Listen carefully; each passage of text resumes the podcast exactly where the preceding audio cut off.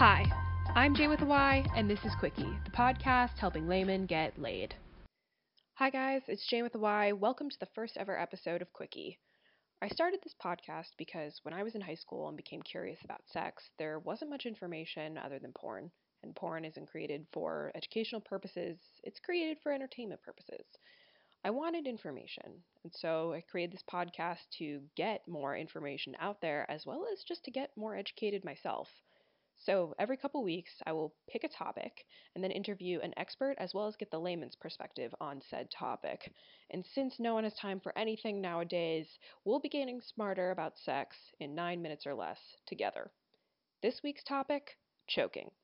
Definitely something seen in porn as well as on the internet, very much made popular with the meme of choke me daddy. So, what did people actually think about choking? I guess if you're into that, go for it. I don't think I want to. what? Yeah, what do you think of choking? I mean, like if they're with it and they ask for it, I guess. I've never choked anyone.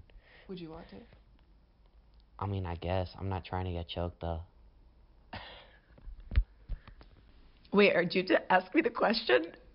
No, you Wait. Just, like, say your, you can just like say your I mean, honestly, kind of into it because, like, I've heard scientifically speaking that like the lack of air to your brain like increases the intensity of like the arousal. So like, mm.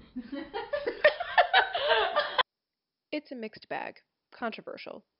In order to get some information, I decided to interview Domina Vontana professional dominatrix. I'm based in Washington, D.C. Um, I'm also a frequent college lecturer and a sexual health uh, educator. I asked her, why do you think people get pleasure from choking? Um, because they think they're supposed to, because they saw it in a porn. I mean, choking is kind of, it's advanced. It's very advanced. And it's very controversial, even within the BDSM community. But why is choking so advanced? Breath and blood flow say we call it breath play, right? Um, okay. Um, that's how we refer to it in BDSM.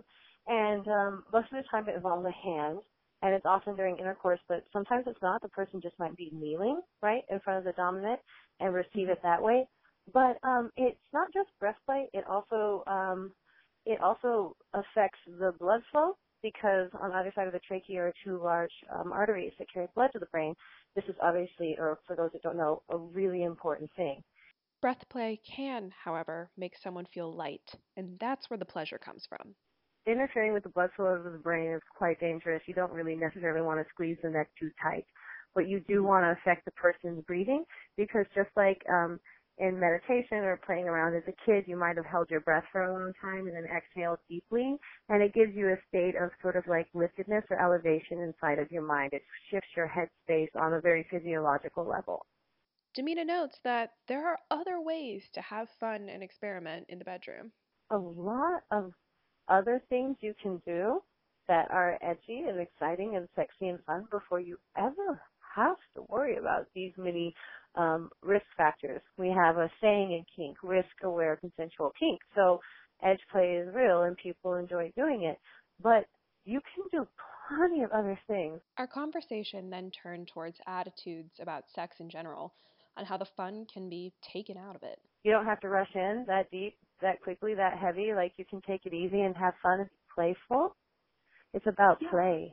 Domina also communicated that play and self care go hand in hand with having good sex and being a sexual being. Anything you do to choose to make your life more healthy will directly enhance your BDSM play. And by healthy, I mean whatever makes you feel good. Ultimately, what you choose to try should not be dictated by what you think you should be doing, but rather by what feels good and is in the spirit of play. Our discussion ended on a call to action get educated and support women. Everybody deserves a good time, and that sexual health is a basic human right, and that education and, and women are the key to a lot of success for most people.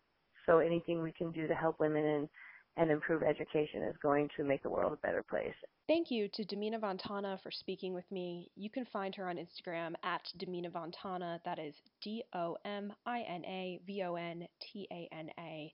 She also has a personal website, and you can contact her at dominavontana at gmail.com.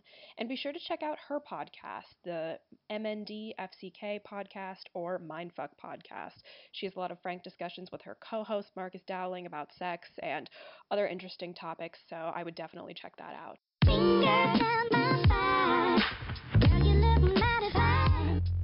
Thank you so much for tuning into Quickie. I'm Jane with Y, and I hope this episode was as good for you as it was for me.